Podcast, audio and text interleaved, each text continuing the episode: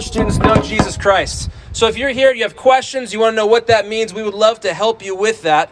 And if you're new with us, that is, it's your first time, we're thankful that you came. This is special, it's different. We hope you come back. We can't wait someday to meet you in person for real. But for tonight, thanks for coming behind your windshield. We're glad you're here. Now, for all of you, I want you to think about what your favorite place is on the planet. Take a minute and just put your mind into that special place, your favorite place on this planet. You got it? Mine is a place that we call Lake Powell. It's in Utah, and it is an incredible, incredible lake. My family has a houseboat there. We go every single summer. Uh, it is remarkable physically as you see these giant, sheer red rock cliffs You've got this expansive blue sky, these huge white thunderclouds that roll through, and endless canyons that are filled with water as far as the eye can see. It is amazing. No city lights, no other people. You're all alone, and it is spectacular. My favorite place. What's your favorite place? Some of you, I'm just going to guess, maybe you're thinking of the Grand Canyon, if you've been there. For some of you that love the Dawn Wall, in Yosemite, El Capitan. You've been up there hiking around, it's amazing. Um, maybe walking or, or sitting by the seashore, staring out into the ocean at some exotic place. I don't know what it is for you. But listen to this when you stand at the crest of the Grand Canyon, or when you sit at the beach and you look out over that horizon and you're waiting for the sun to dip so you can see that green flash. Have you ever seen it before? It really does exist.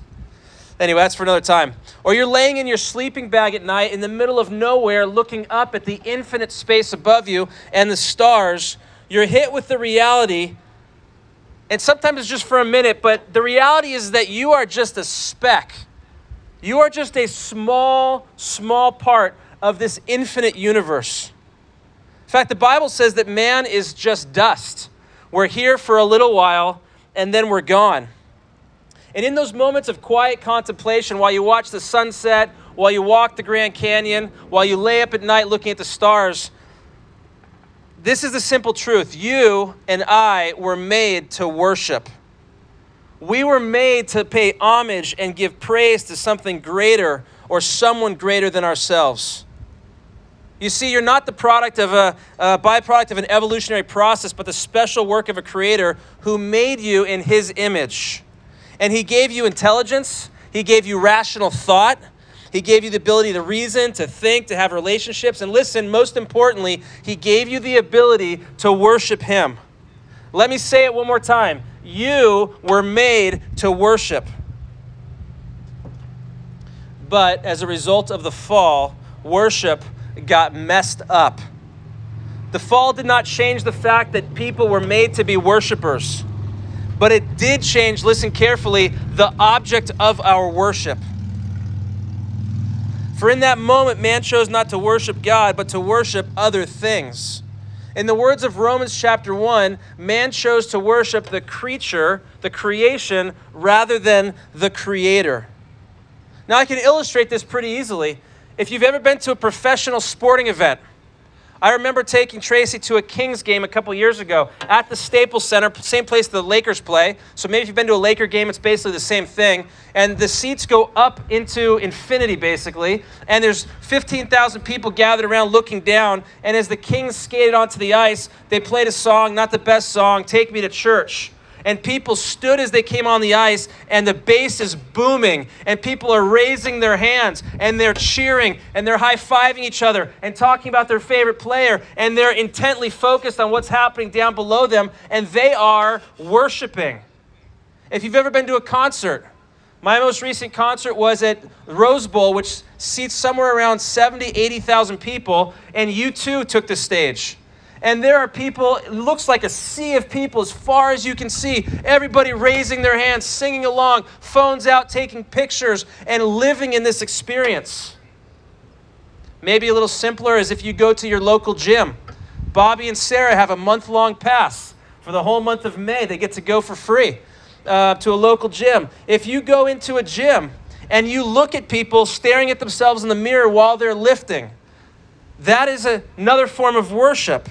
Worship is happening all around us. everywhere we look, everywhere we go. What's happening? Here it is. You and I were made to worship. And the fall didn't change the fact that we worship, the fall just changed the object of our worship. So, what is worship?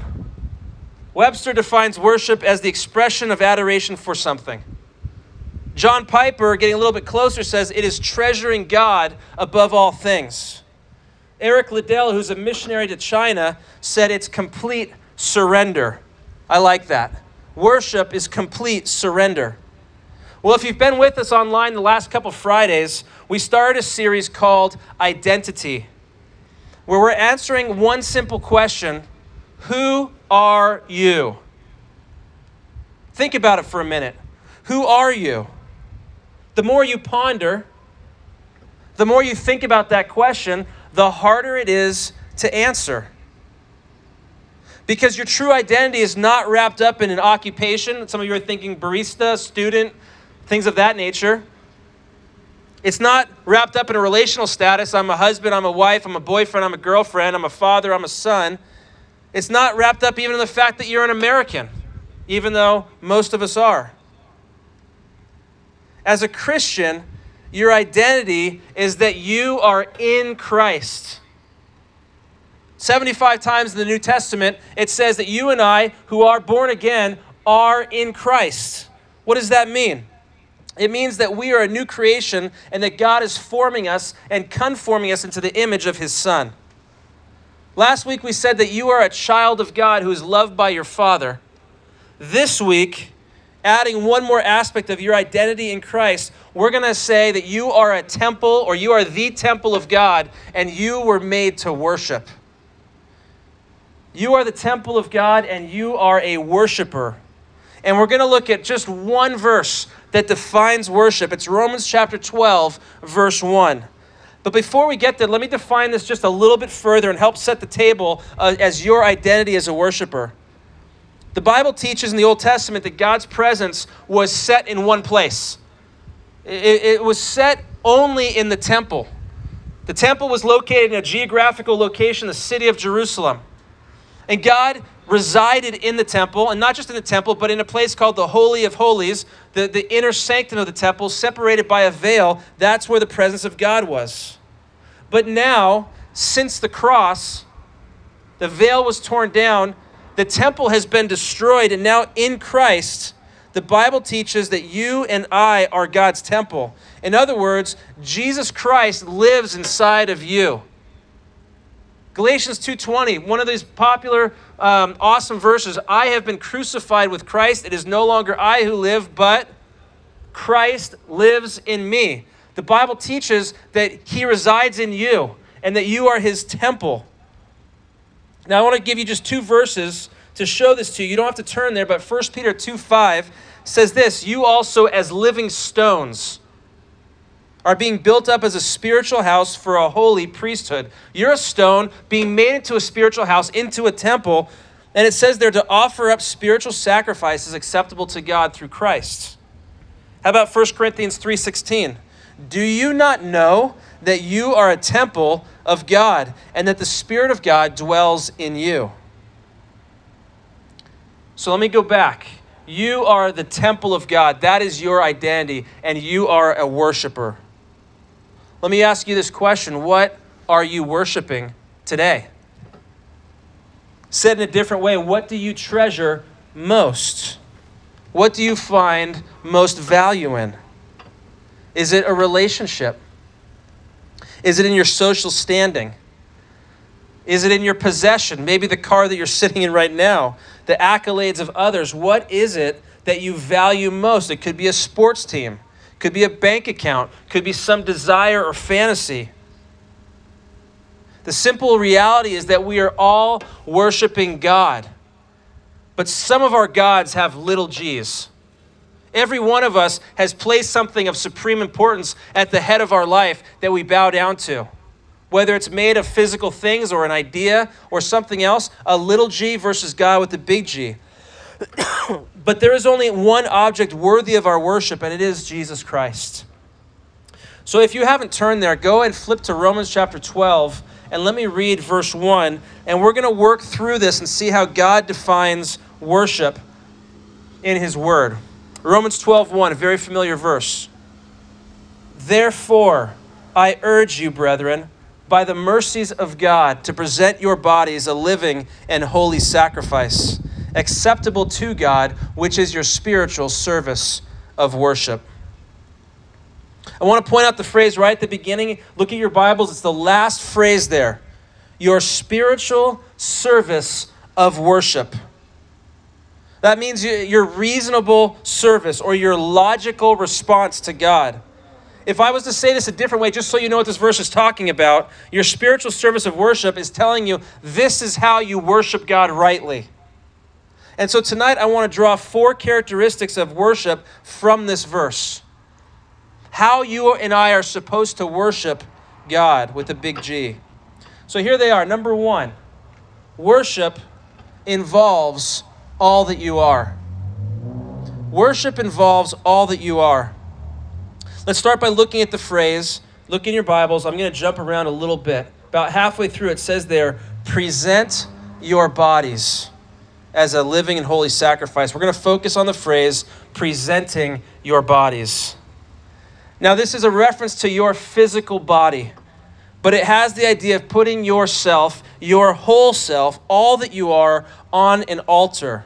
And the imagery here points back to the Old Testament, back to the time when you, they, we were in the temple, to the sacrificial system where they would take an animal and they would bring it into the temple, they would place it on the altar, and they would offer it to God a sheep, a goat, an ox, even some type of pigeons at times. The whole animal in its entirety was placed on that, off, that altar and was offered to God. So, as a Christian, your offering to God is not an animal sacrifice. It is not a check that you write every week.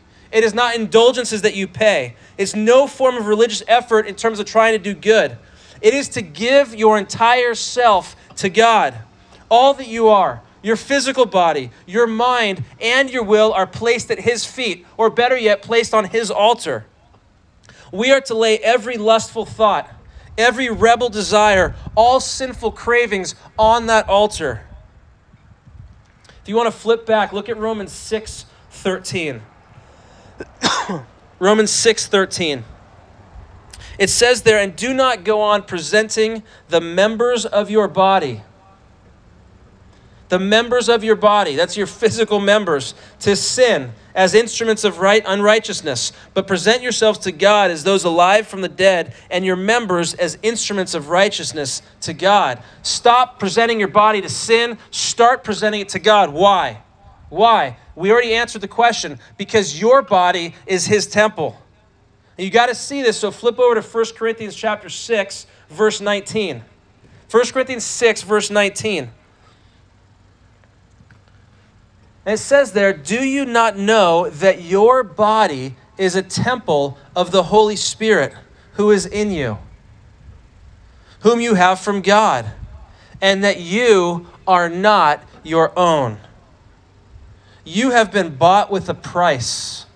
Therefore, glorify God with your body.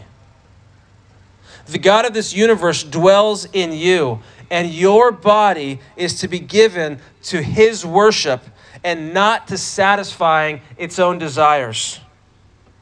If you think back, there was a physical temple. It existed for one purpose, and that was for the worship of God. Your body now exists for one purpose, and that is for the worship of God. He didn't give you the members of your body to exercise your own sinful pleasures. He gave you arms, legs, hands, feet, every member of your body to worship Him.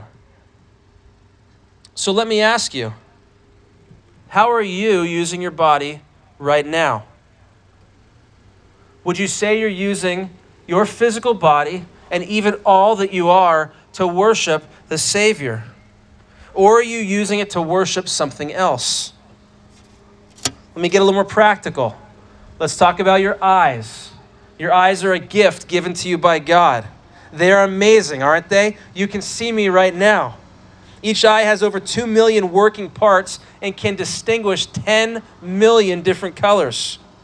If your eye were a digital camera, it would be 576 megapixels. 576. Just a few more than Brandy's Galaxy from Samsung. But not by much. I can't hear her laughing because she's in her car. She might be crying right now. Anyway, that doesn't matter. Your eyeballs are given to you as a gift from God. Are you using them for the worship of God or are you using them for other fleshly pleasures? 2 Peter 2:14 talks about certain individuals. Listen to this what it says, having eyes full of adultery that never cease from sin. Would that define your eyes? Head on a swivel, always looking for the next piece of meat to satisfy your lust by looking. What about what you watch on TV? What you see in the movies, what nobody sees when the door is closed on your phone or your iPad or your computer? Do you watch things that demonstrate that you are a worshiper of God or a worshiper of the pleasures of the flesh? Let's talk about your hands. Your hands are pretty amazing. You realize the grip strength that comes from having an opposable thumb. Did you know that you're one of only a few animals on earth that has the opposable thumb? And this allows you to do so many things that regular animals can't do. There's a story in First Kings where there's a prideful king and he gets um, dethroned and he gets thrown into prison with a bunch of other kings and they have cut all of their thumbs off. It's crazy because your thumbs are so important. Anyway, what about your hands? What do your hands do? Are they worshiping the Lord or are they worshiping yourself? Where does that thumb take you on your phone? To what sites, websites, to what social media platforms? Where, what, where does your finger take you when you click the mouse on your computer? Do those hands that God gave you touch things they're not supposed to with your boyfriend or your girlfriend? What about your ears? What an amazing gift that right now you can hear what I'm saying and understand it. The Lord has given us auditory capabilities to be able to hear something and process it and understand it. How are your ears these days? What do they listen to? Is it music with explicit lyrics? Do you engage in conversation with others that's raunchy? Uh, what about the mouth God gave you? Are you using that for His glory, blessing others, encouraging others, or are you using that to tear down other people?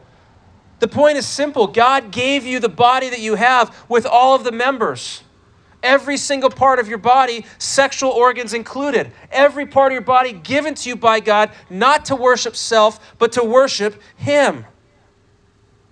The reason to say no to pornography, the reason not to mess around with your boyfriend or your girlfriend, the reason not to eat too much or to dress immodestly or to stay away from drugs and alcohol is not to be a goody two shoes rule follower. It is to honor God with the vessel that He gave you. It echoes Paul's heart in Philippians 1:20. Christ will even now, as always, be exalted in my body. It's really cool. I've uh, enjoyed this new fangled device app uh, company called OfferUp. Have you used OfferUp yet? I like OfferUp. It's kind of like Craigslist, but a little different. You can sell anything you want on OfferUp. It's amazing. Yesterday, some guy came to our house and bought a jigsaw from us. That's pretty cool. You know what's not cool about that story? The reason we sold the jigsaw is because we were cleaning the garage the other day and I found out that I have two jigsaws, which tells you I have a very bad memory because one day I had one and I used it, and then sometime later I needed it again and I went and bought another one because I forgot that I had one. But anyway, we rectified that problem yesterday. But what if you decided to buy a car on OfferUp? And the picture looked really good, and then you went to see it, and you went to start the engine, and it didn't start. You thought that's interesting, and so you went and popped the hood, and there was no engine under the hood. That you'd, you'd say, wait, what, what, what is this? I'm not buying this car. It doesn't work. I need the whole car. I need everything all components working together. Uh, the, the, the idea of OfferUp is so that you can get the things that you need and you pay for what makes sense. You want the whole car, it's all or nothing. And I just think it's similar with worship. God wants all of you or he wants nothing. It is not okay to say, well, that's just my thing I do, my body. It's okay to let my eyes wander. It's okay that I'm a little bit lazy. No, God wants your body to be disciplined for the purpose of worshiping him worshiping Him. So, worship involves all that you are. That's our first point. Secondly, worship is costly. Worship is costly. Look at that phrase in Romans 12:1. Look back at your Bibles. He says to present your bodies, we just looked at that. Look at that next word as a living sacrifice. A living sacrifice. And again, the Old Testament sacrificial system is in view. The person presenting the offering would bring the animal to the temple, okay? He would put his hand on the head of the animal. The priest would take a sharp knife and would run from ear to ear across the neck of the, of the little lamb and slit its throat and pull its head back, and its blood would drain out. And on certain days of the year, like the Day of Atonement, rivers of blood would flow out of the temple as thousands upon thousands of animals would be killed. The picture was that the sin of that man, his family, was being symbolically transferred onto that animal, and then the animal's life was being taken. A substitution was being made, and it's a picture of a greater sacrifice to come in Christ. But this verse in Romans 12 is different. It's different. God is not looking for a dead animal, He's looking for a live person. He wants your body, He wants all that you are as a living sacrifice, not a dead one. And so this is a costly sacrifice for you and for me. It means that in each and every day of your life, and in each and every waking moment of that day, in every thought, in every word, in every action, that God will be put on display and lifted high. That all of your life at all times will be lifted to Him as a pleasing aroma. You see, worship is not just singing songs when the band is up on Fridays and Sundays. It's not just carrying a big MacArthur study Bible around. Worship is a life that seeks to magnify Christ above all things and at all times. It is a lifestyle. It's not reserved to a location like the temple in Jerusalem or to church on Sunday morning. That's too small. It's too provincial. Everywhere where God's people are, that's where God's worship is. It is the outward expression of a heart that is on fire for Jesus Christ. It is to live each and every day with Christ as first place in everything. To give him your body, verse 1. To give him your mind, verse 2. To submit all that you are to him. And friend, it is not easy and it is not cheap to do that. There is a cost involved. I thought back about a book I read a few years ago called Flags of Our Fathers. Maybe you've seen it, maybe you've read about it, but it, it details the six men that put the flag into the ground on the top of a mountain on Iwo Jima in World War II. It's the six guys huddled around pushing a flag up. They call it the most photographed scene, or the it's been it's been more published than any other picture in history. I'm sure you've got a picture of it in your mind as the guys raise that flag. The Allied forces, and specifically the American Marines, needed to gain control of this little spit of land, little tiny island off the south coast of about 700 miles off the coast of Japan, so they could land their planes, take back off, and go bomb Japan and have a base there, etc. Japan, the Japanese soldiers were entrenched on this little tiny island, eight miles wide, couple miles long, eight couple miles wide, little tiny spot. And the, the Allies bombed it for days, trying to knock the Japanese out. And finally, they decided, we will go and, sh- and storm the beach. And so they came to this beach that was sloping upward, that was kind of a horseshoe shape, looked like a good place to land. And up around on this horseshoe was raised ground and rocks um, and, and kind of hills going around. And they got onto the sand, they got off their vehicles and started moving forward through this ashen, deep sand as they walked. And as soon as the transport vehicle started pulling out, and all the men were there thinking they had made it, the Japanese opened fire. They were in a kill box and they opened from every conceivable angle with the Americans down the middle and literally cut them to shreds, killing almost every single man that got off of that boat onto the beach. And for the next 25 or 30 days, the Americans continued to pour more and more lives, more and more soldiers, a lot of them your ages, 18 to 20 years old, onto that beach over and over again, seeking to take that small spit of land. It is a crazy story. They would go some days one or two feet forward, and some days one or two feet back was all the progress as the Japanese were in bunkers, they were in caves, they were in little splits in the rock where you could only see out small little windows. But the Americans were there. It would be the, one of the hardest fought battles in War, World War II and one of the bloodiest. And if you want a good read, Flags of Our Fathers is phenomenal. I highly recommend it. But anyway, these soldiers were young men who are laying down their lives day after day, stepping into harm's way over and over. They sacrificed themselves not just once, but every day they woke up actively making a decision to stay in the battle, to keep fighting, to wake up every single morning in the face of danger and continue on the mission.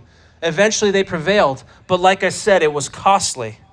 I think it's a worthwhile comparison of what it means to be a living sacrifice.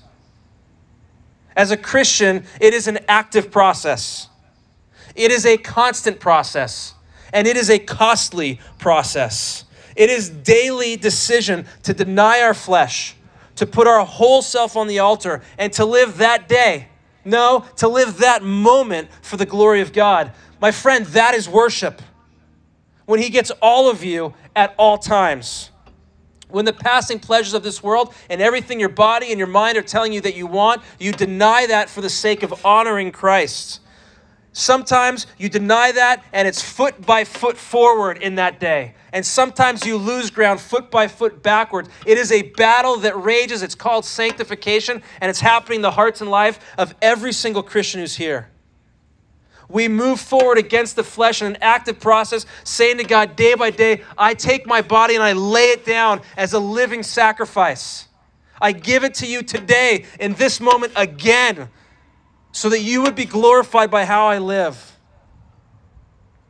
Paul said in 1 Corinthians 9 26, Therefore I run in such a way as not without aim. I box in such a way as not beating the air, but I discipline my body. Listen, I make it my slave he takes his body, brings it under full control, and he says, Lest after I have preached to others, I would be disqualified. He wants to win. He wants to run. He wants to honor Christ. And so he gives all that he am to that, all that he is to that. Let's be honest. We struggle with giving God everything, don't we? We struggle with being a living sacrifice. We're okay with Sunday mornings.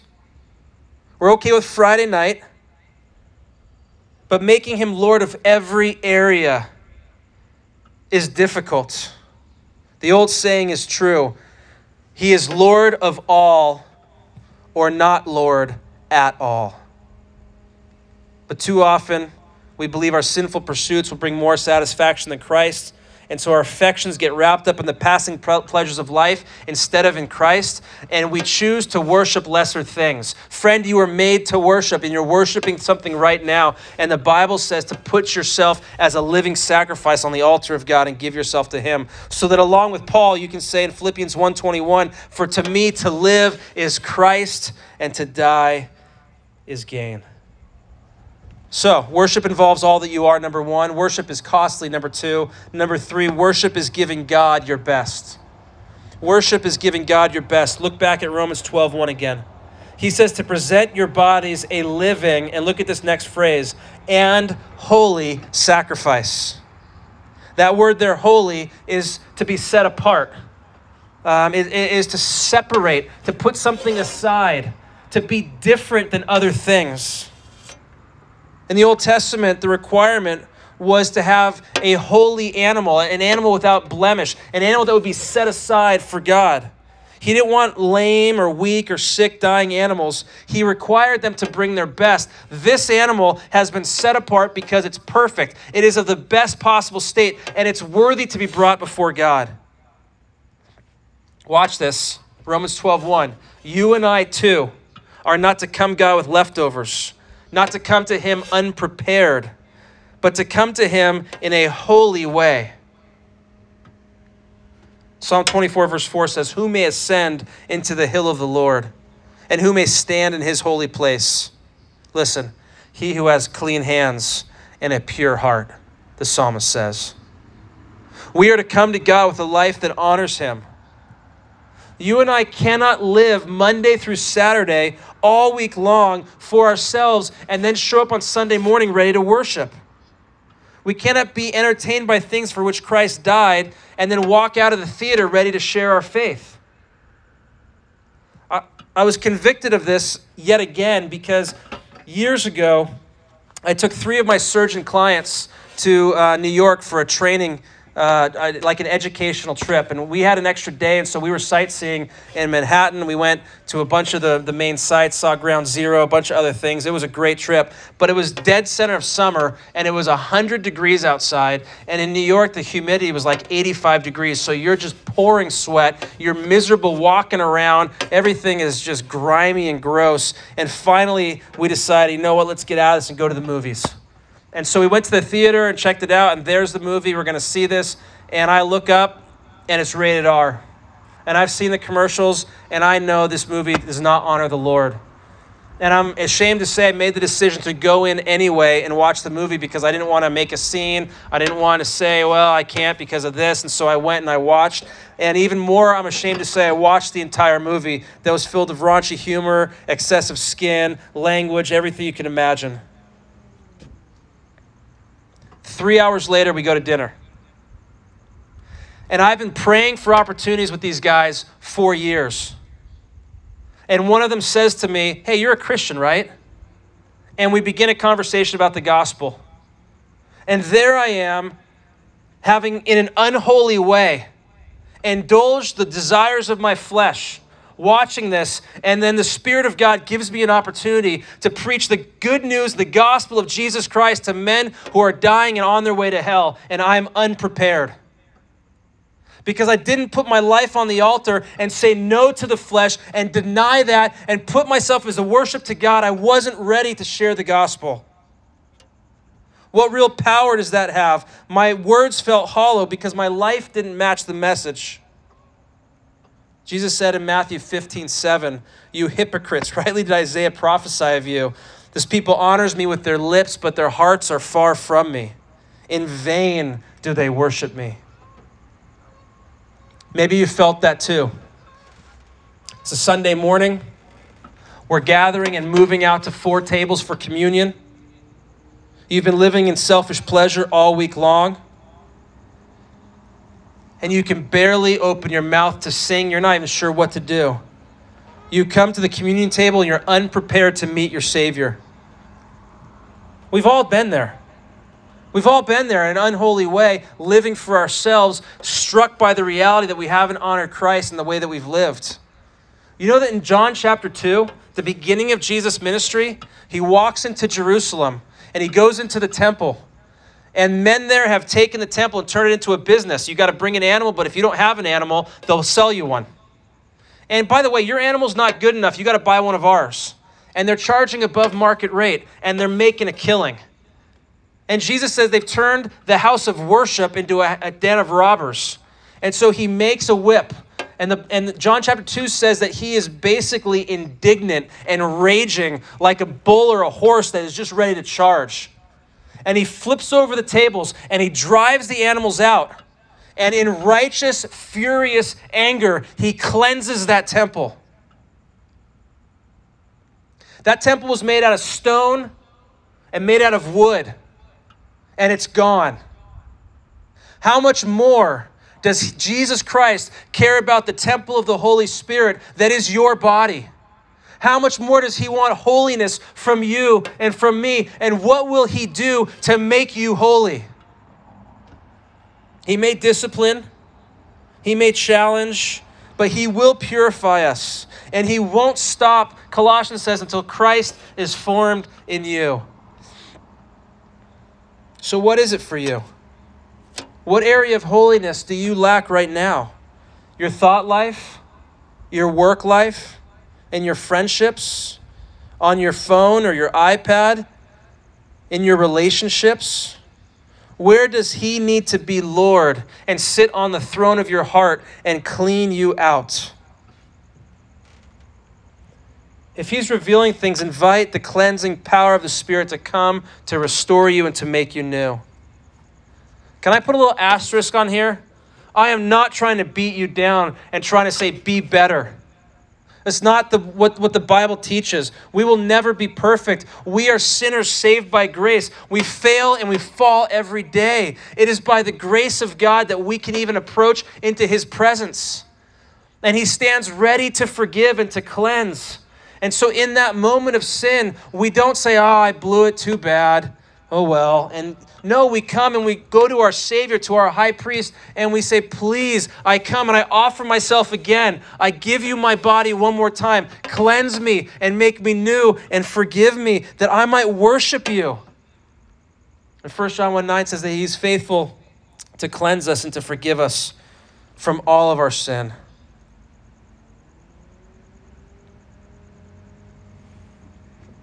The goal, according to Romans chapter 12, verse 1, I started here, is to be acceptable to God. This is your spiritual service of worship. To be acceptable to Him. In, in, in that verse, it could also be translated in your Bibles. If you look down at maybe some of yours says, well pleasing to Him.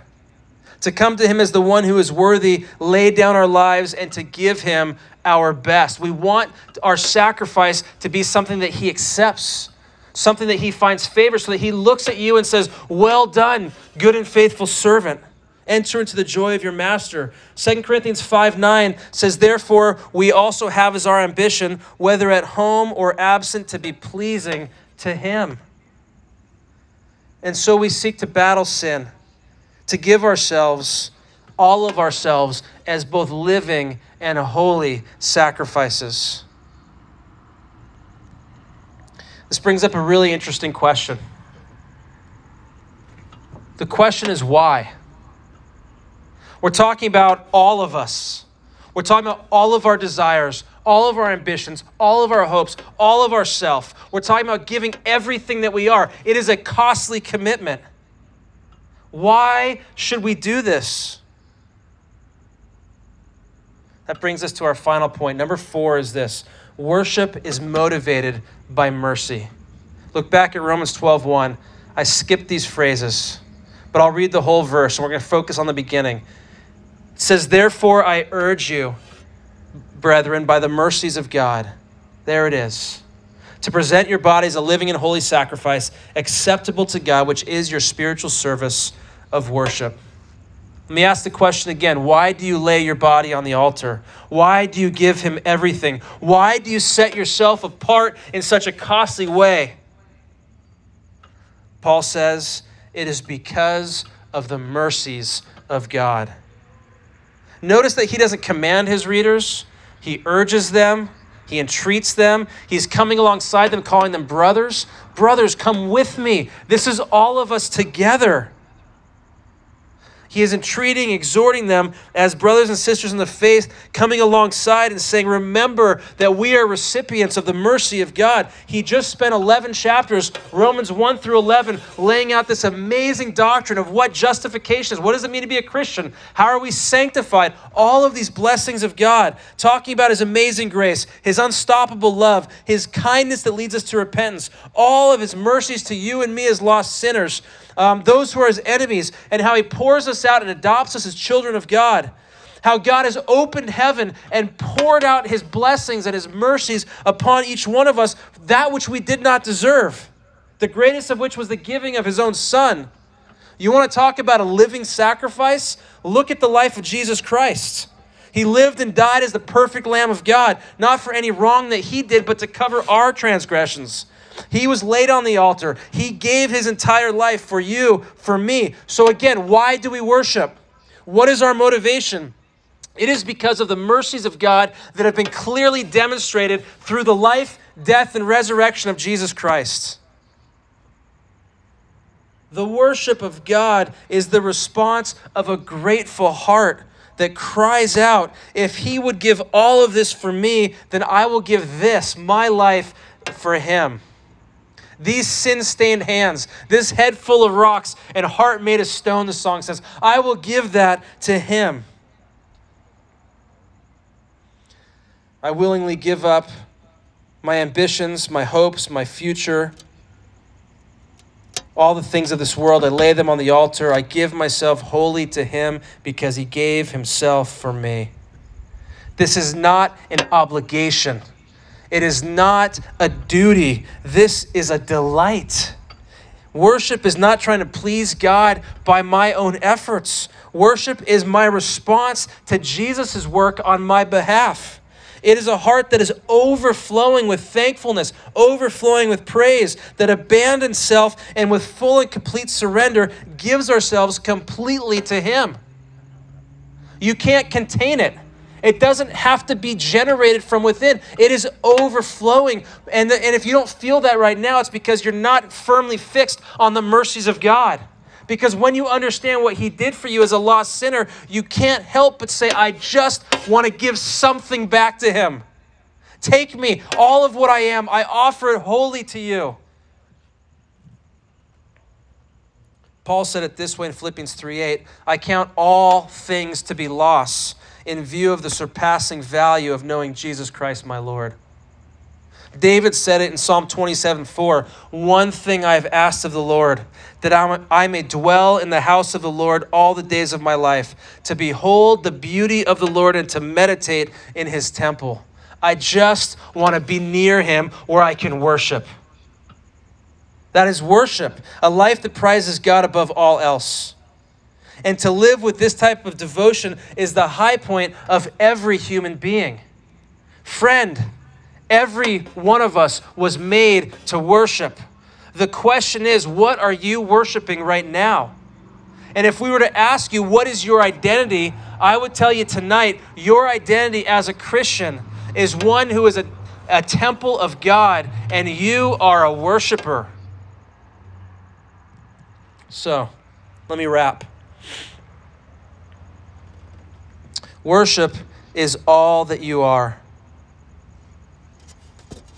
Worship is constant. Worship is giving your best. Worship is motivated by mercy. But not all that are listening to the sound of my voice are worshipers, at least not worshiping God with a capital G. Why not? What holds you back? What more information do you need?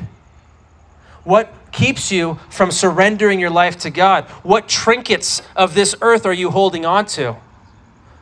Psalm says that the days of our lives are 70 or 80 years of strength, and Ecclesiastes says they fly away. What do you hold on to? As opposed to laying down your life and all the things you hold dear and giving yourself to Jesus Christ. Only when you throw down the idol of self, of success, of sinful pleasure, can you find Christ. So, if you don't know Christ, we'd love to help you to become a worshiper of the one true God. For the rest of us, we are the temple of God, and so we worship. Last week we saw that we are the children of God, and we are loved. Next week, we're going to see we are the possession of God, and so we serve. I hope you'll come back, even though it's going to be online and not in this parking lot. If you would turn to 1 Peter chapter 2, verse 5.